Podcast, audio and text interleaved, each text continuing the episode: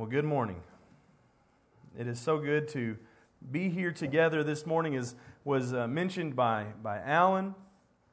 The day that, for much of the world, we have, we have set aside to remember the, the death of Christ and to remember the resurrection of Christ and what that means. And we do this, as Scott mentioned, we do this every first day of the week. There is not one set day that is, that is more, more important than the rest in regards to remembering the death of Christ other than the first day of the week in which the apostles, led by the inspiration of the Holy Spirit, told the disciples to gather together and to do that, to remember his death, to remember his resurrection, to remember his life, to remember his promises. But I, for one, am thankful that we live in a time where, for even just one day out of the year, people think about Christ. And people think about the life of Christ and the death of Christ and his resurrection. I imagine there were Christians in the, in the first century, Christians living under the persecution of Rome, Christians who couldn't go outdoors without fear that they might be gathered up and, and taken off to, the, to the, the circuses, to be, to be killed in front of the Colosseum, to be placed onto fence posts and burned. I imagine they would have given anything for one day for people to recognize the Messiah, the God of the way. I'm thankful that people reflect on him on this day. And we have started over the past several weeks looking at this idea of reflecting. We reflected on the church and what the Bible tells us about the church. And then we reflected upon God and who God is and what we learn about God and His Word. Philippians chapter 4, verse 8 tells us to meditate on things that are pure, things that are just, things that are holy. I can't think of too many things that are far, that are more excellent. I can't think of anything that is, that is worthy of more praise than the Son of God. And so this morning we will reflect upon him and what the Bible tells us about who he is. Open in your Bibles to the book of John. We're going to pretty much park ourselves in John and really not do a lot of flipping to, to any other passages this morning as we look through that. But before I say what I, what I want to say from John, I want to tell you some quotes uh, from some other people. Uh, the first one comes from a, a French general that lived in the 18th century. His name was Napoleon Bonaparte. You might think, what, is, what on earth does Napoleon Bonaparte have to say about Jesus? But he said, Alexander Caesar, Charlemagne, and myself have all founded empires. But what foundation did we rest the creations of our genius? Upon force. Jesus Christ founded an empire upon love, and at this very hour, millions of men would die for him. Now, Napoleon Napoleon understood what it took to, to build an empire, to build a kingdom, and he understood what it took to motivate men to fight and to live and to die for that kingdom.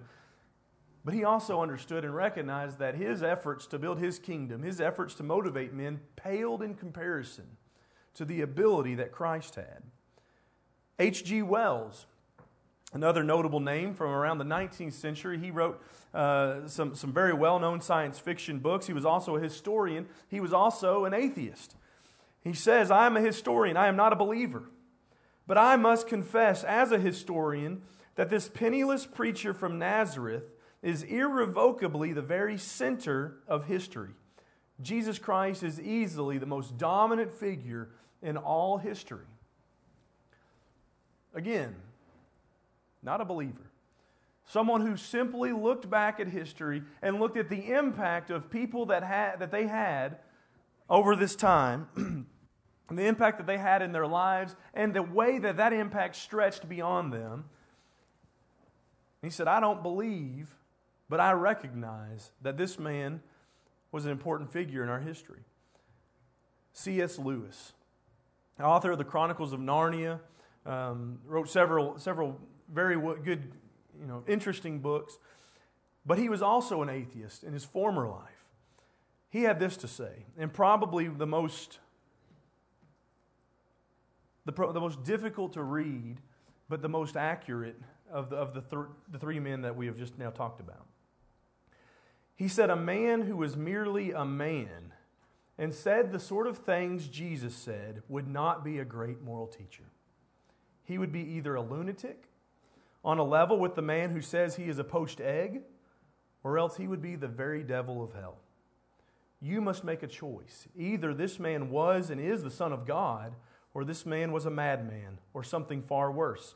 You can shut him up for a fool. You can spit at him. You can kill him as a demon.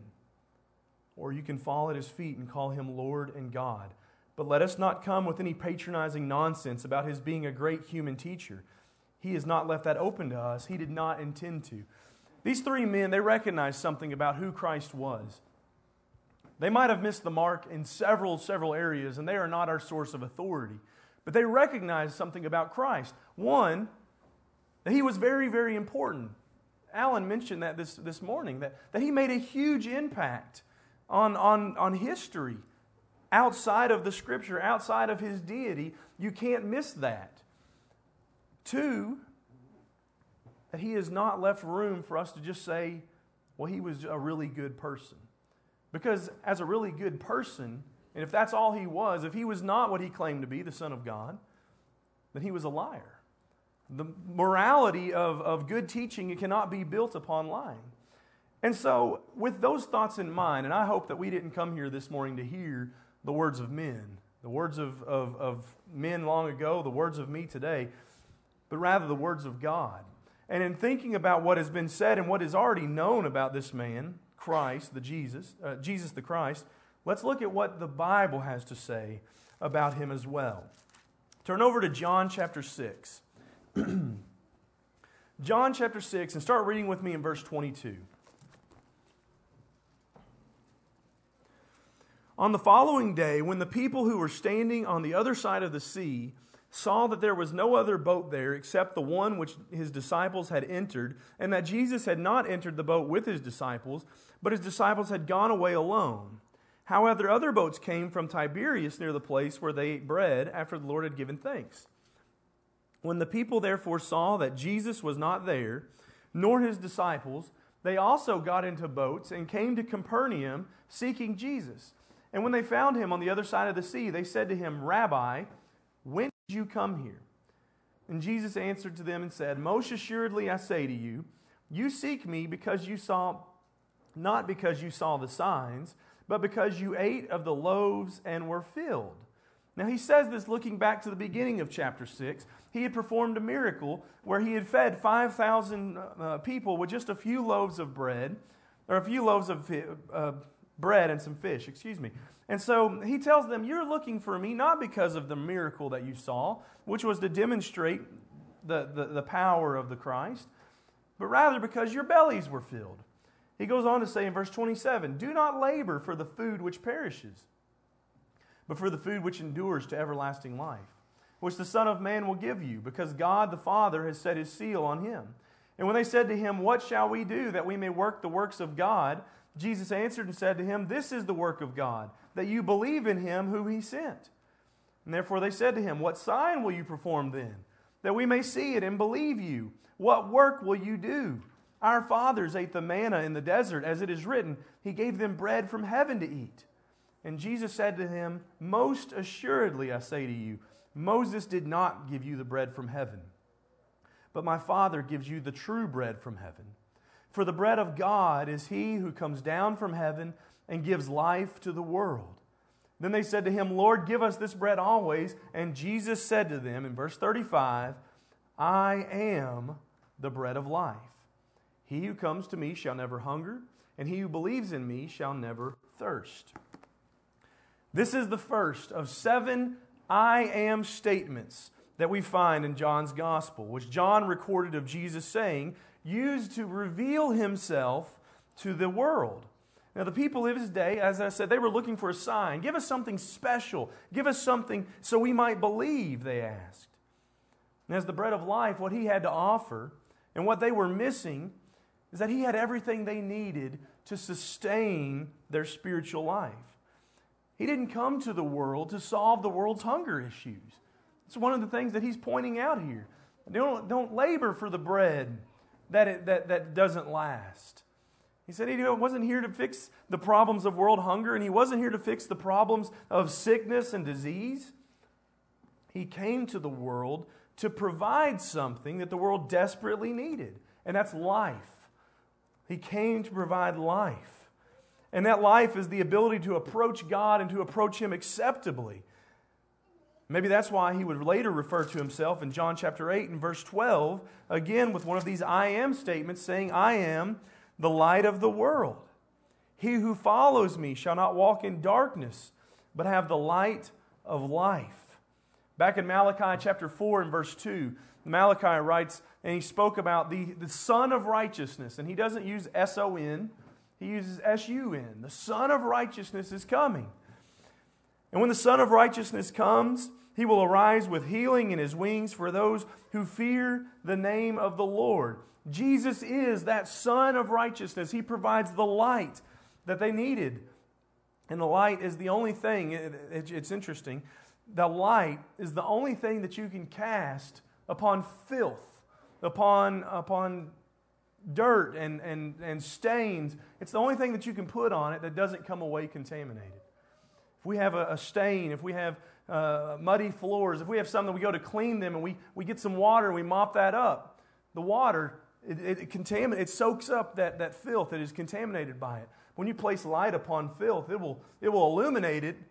When you take the light away, it doesn't bring the filth with it. It isn't contaminated by that filth.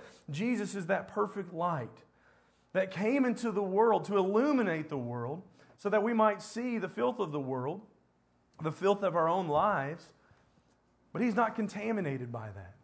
Even though he might, even though he would take the sins of the world upon himself, it can never contaminate him. It can never make him unholy. In a world of moral darkness, he is the illumination that we have that we need not stumble as we walk uh, through, a, through a world of darkness. Another interesting thing that he says about himself is found over in John chapter 10. John chapter 10, verse 7, Jesus said to them, Most assuredly I say to you, I am the door of the sheep. And then he would go on to say in verse 9, again, I am the door. If anyone enters by me, he will be saved and will go in and out and find pasture. This is very similar to the words of the psalmist. Back in Psalm 79, verse 13, who says, We, the people and sheep of your pasture, will give you thanks forever. Jesus is saying, I am the way to join the flock belonging to the Lord. If you wish to be a sheep in the flock belonging to the Lord, you must go in through the door of the sheep. And I am that door. I am the way to enter in. He then go on to told them, tell them that in doing so, he was also the way to find pasture in verse 10. It says, The thief does not come in except to steal and to kill and to destroy. I have come that they may have life and they may have it far more abundantly. He leads his sheep to a life more abundant. Even though those who chose to follow after him, as we mentioned at the beginning of this lesson, dealt with terrible, terrible consequences from following after and keeping the faith. Jesus said their life was far more abundant. Even though for, for many of us, their life looked terrible. Their life was short, their life was filled with, with pain and with suffering but they were able to truly live in peace and in joy, even throughout that persecution and pain. Realizing that they were receiving the greater life, they were receiving a life far more abundant in eternity. Not only is he the door to the sheep, then, but he goes on to say that I am also the good shepherd of the sheep. Verse 11, I am the good shepherd. The good shepherd gives his life for the sheep. Verse 14, I am the good shepherd, and I know my sheep, and I am known by my own. To see the picture Jesus is painting here, looking back to sheep and to shepherding, and, and, and over and over again using that picture, we need to understand for just a moment what the Old Testament says uh, and, and what the Jews had in view of this idea of the shepherd sheep relationship. In Psalm 23, David writes very plainly, The Lord is my shepherd, I shall not want. In Psalm 80, verse 1, it says, Give ear, O shepherd of Israel thou that leads Joseph like a flock. Psalm 95 He is our God, and we are the people of his pasture, the sheep of his hand. Throughout the Old Testament, in many places, the shepherd of Israel is God, He is the one that shepherds. He is the one that is, that is guiding. He is the one that is protecting the flock of Israel. And so when Jesus makes these claims, I am the door to the sheep, I am the way into the flock, I am the good shepherd. What are we to make with that?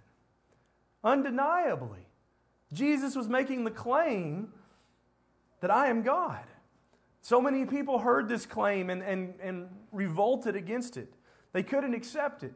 It, it filled them with hate, it filled them with, with a desire to, to have him killed. But Jesus couldn't have been any less clear had he just came out and said, I am God, in referring to himself as the shepherd. And he goes on to say, I'm willing to give my life for the sheep. And I'm willing to know my sheep intimately. What he was saying is, I'm a God, and I'm a God who cares. It was not unheard of for a shepherd to die in protection of the flock.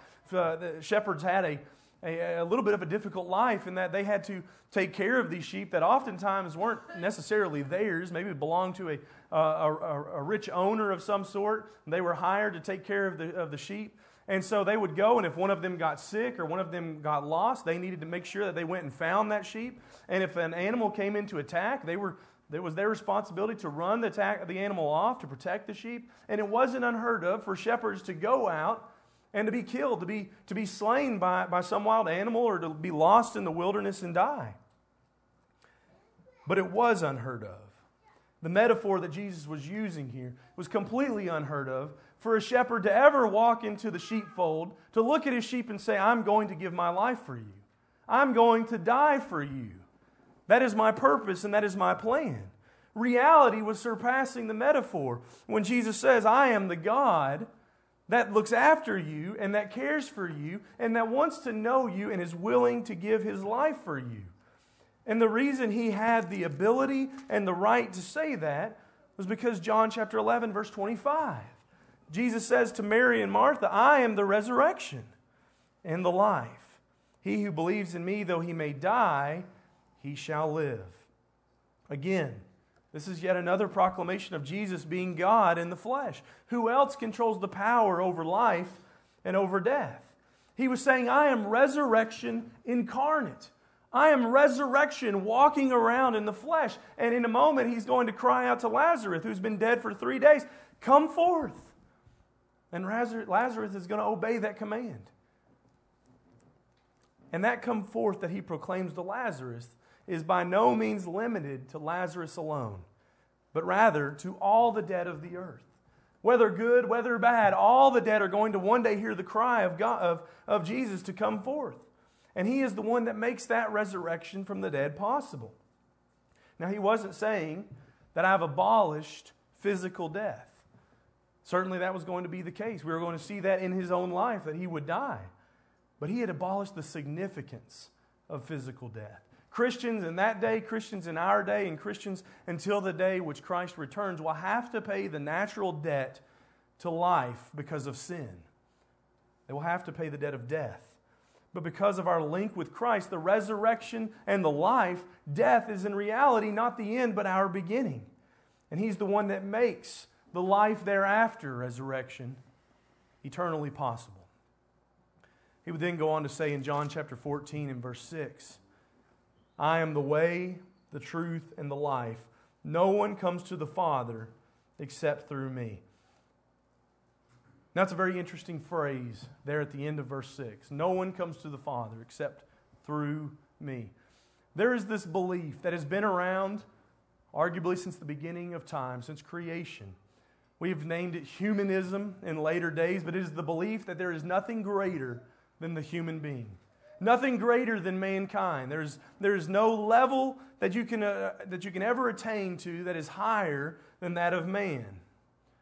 Now, I want to say that that, that viewpoint, it's pretty sad to me in looking around and just seeing the amazing complexities even of the grass of the earth, but much less looking into the heavens, looking into the Red River Gorge, looking into the creation that is all around us to see that there has to be something greater than just me, to look at the far mysterious complexities of that. But this belief says, no, there is nothing higher than me. There was a man uh, in the 13th century. His His name was Thomas Aquinas. He, he learned a lot from studying the philosophies of men like Aristotle, Socrates. But he came to a conclusion, and I don't have near enough the mind to try and explain everything behind this conclusion. Uh, but he did something by looking at water, and he recognized something about water. He says in his, in his, in his studies and in his journals, he says that water has the potential to be more than water. If you put it in, in a colder temperature, it'll turn to ice. If you put it into a hotter temperature, it'll turn to a gas, into steam. So it has potential to be more, but it is not actually ice and it is not actually gas. It is water. Something has to change it. That's what he noticed. It seems like a very elementary notice. We, we, I think we all see that at a very early age in, in school. But then he went a step farther and said, What is it that changes it? If you put water out into the outdoors and, and the temperature drops and it turns to ice. So the temperature changing is what changes the water. But what changes the temperature? And he said, Well, the wind blows from different directions and brings in different pressure systems and starts to change the, the, the, the, pressure in the area that you're in, and that drops the temperature. But what changes that? And he kept logically following these steps backwards that something has to change something for it to change until you reach a point where there's nothing left. There is something there that can't, nothing else can change it. And his conclusion, his conclusion says if you keep following the process back, you find something that doesn't change. And whatever that something is, this we will call God. Now, he had many more things to say about this. And again, I, they're somewhere way up here. I don't, I don't understand all of them. What I do see is this from a very basic viewpoint of looking at the world around us, it is obvious, it screams out that there is something greater than this world. There is something greater than this creation. And the problem is, is when we, rep, when we recognize that, as Romans says, that God's invisible powers are, are, are throughout his creation, yet the world, mankind, lies to themselves when they, when they say, no, he doesn't exist when we recognize, when we quit lying to ourselves, we look around us and we see that God is immediately presented throughout our life, then the problem that approaches us is this What does that require of me?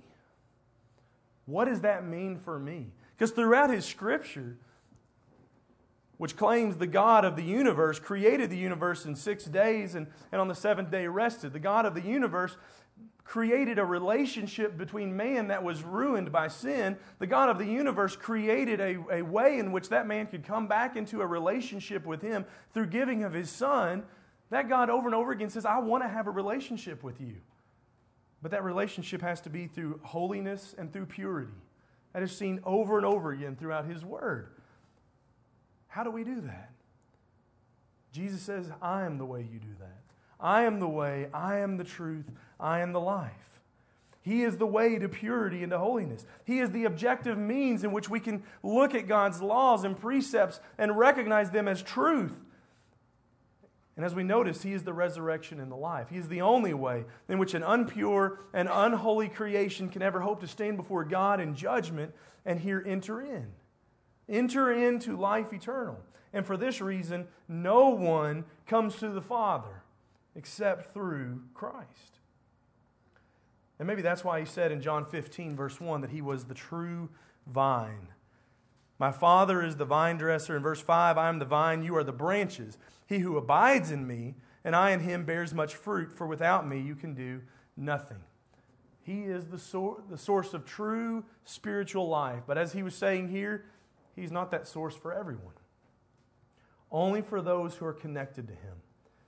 Remember, He is the bread of life. He provides nourishment only for those who receive that nourishment and then allow it to produce fruit in their lives. Uh, put that, that, that nourishment into action in their lives. Will He be the true vine to them? Will He give them access to the Father? Will they be able to access the Father through Him? I think the most shocking, we, we always say, we look off there's seven I am statements in, in, the, in the Gospel of John about Jesus. There's one more that we don't typically count, but I think it's the most shocking of them all. It's found in John chapter 8 and verse 58. Jesus there says, Before Abraham was, I am. Jesus declares his timelessness. He declares his faithfulness. I was there from the beginning. I was there watching as things happen. I was there raising up and sustaining this life, and I was there because I am deity.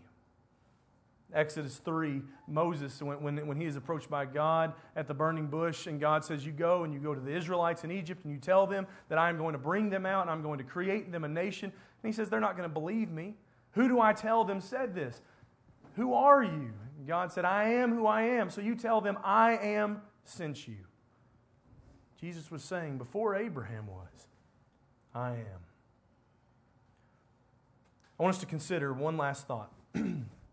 And this one is again by a man of the world, uh, an, an, author. His name was James A. Francis. He said, uh, he, wrote, he wrote this little short story called One Solitary Life. He said he was born in an obscure village, the child of a peasant. He grew up in another village where he worked in a carpentry shop until he was 30. And then for three years, he was an itinerant preacher. He never wrote a book, he never held an office, he never had a family or owned a home. He didn't go to college. He never lived in a big city, and he never traveled 200 miles from the place where he was born. He did none of the things that usually accompany greatness, and he had no credentials but himself. He was only 33 when the tide of public opinion turned against him. His friends ran away. One of them denied him. He was turned over to his enemies. He went through a mockery of a trial. He was nailed to a cross between two thieves. And while he was dying, his executioners were gambling for his garments, the only property that he had on earth. And when he was dead, he was laid in a borrowed grave through the pity of a friend. Twenty centuries have come and gone, and today he is the central figure of the human race. I am well within my mark to say that all the armies that ever marched, all the navies that ever sailed, all the parliaments that ever sat, all the kings that ever reigned, put together, have not affected the life of man on this earth as much as that one solitary life. How could one man have such an impact on the world? Why would people go to their graves, be burned at the stake, be torn apart by wild animals for one man? Unless that one man was the bread of life, the light of the world, the door of the sheep, the good shepherd, the resurrection in the life, the way, the truth in the life, the true vine the great I am. Unless Jesus was the Christ. I hope that these very simple reflections, this, this hasn't been an in depth study of, of, of Christ. We need to be doing that for all of our life. But these very simple reflections, I pray, will encourage you to seek Him and learn His will for you. In Matthew chapter 11, Jesus said, Come to me, all you who labor and are heavy laden, and I will give you rest. Take my yoke upon you and learn from me, for I am gentle and lowly in heart, and you will find rest for your souls, for my yoke is easy and my burden is light. Jesus was a good man. Jesus was a good teacher. But Jesus was not a good man and a good teacher because men have looked at his lives and found things to emulate. He was a good man and he was a good teacher because he was the Son of God. We have a responsibility to that fact. We need to look at our own lives and say, Am I going to accept that? That's our two choices that we have to accept him as the Son of God or to accept him as someone who 2,000 years ago told a lot of lies and really fascinated a lot of people. That's your decision to make. Studying His Word, looking at the creation around us, looking at the, the evidence that is there to support His claims, it's impossible for me not to see the power of God throughout the life of this man who was so much more than a man. And in his teachings, he called us to follow after him. And he said that came at a cost. And we need to reflect on that cost. We need to think about it. It wasn't just a simple decision to say, okay, I believe you're the Son of God. That's really swell, and I'm going to, uh, uh, uh, I'm going to try to live my life thinking about that. The people who, who went as far as to say that he's the Son of God and changed their lives to follow him were killed. The people who went as far to say he is the Son of God and follow him were ran out of their homes and out of their cities, went penniless and were hungry. And they were thankful for it every day. And you look back and read some of the writings of these early people, they saw that even through all this, when you look at the life of, Christ, of Paul, his apostle, who was stoned for the sake of Jesus, who was shipwrecked for the sake of Jesus, who was poor and thrown in jail. He said, I thank God for it. Because he recognized that at the end of the day, there was nothing that man could do to take away from him what Jesus had given him when he died and when he was raised up again. He gave him the hope of eternal life. He gave him that crown that will never, ever fade. And we have an opportunity to have that same thing as well. We're going to talk more about that this afternoon. I encourage you to come back and be with us this afternoon at 2:30 to think about that, about the promise of the crown. But until then, let's think about entering into the, the race that is to run to receive that crown. In Mark, in Mark chapter 16, verses 15 and 16, Jesus said that we are to go and we are to proclaim the gospel to all the world. To all those that will hear it, to all those that are willing to, to, to accept it, in season and out of season, whenever we have the ability to tell someone about who Jesus is and about what he has done, we need to be telling them about it, but we need to have a response to it as well. He says, He that believes in it and is baptized shall be saved. He that believeth not shall be condemned. This morning, if you have not done that, if you have not believed in Jesus as the Son of God, been willing to tell others about that, to confess through word and through your life that He is the Son of God, that He came to this earth and He did die for my sins, and He was raised up to eternity, and then follow our lives based around that. To repent of our former life, the sins that we used to be involved in, and look after Him as our King, as our Master. And then to be baptized. John, uh, Acts chapter 2, verse 38, when the men who crucified him, maybe this is an excellent Easter thought for us, when they realized what they had done. You have crucified the Son of God. You have taken the Christ who came to this world to be the king and to establish his kingdom. And unbeknownst to you, done exactly what he planned to do, but you are the ones that nailed him to the cross. And they were overcome with guilt. And they said, What do we do? What answer is there that you can give to someone in a situation like that? But the answer Peter gave them was repent. Turn away from the things you've been doing. Turn to God and be baptized for the forgiveness of your sins. A sin even as grave as crucifying the Christ can be forgiven in baptism. If we can help you in that this morning, or having already done so, but realize you have turned away from God and you need to come back, won't you please let it be known right now as we stand and as we sing?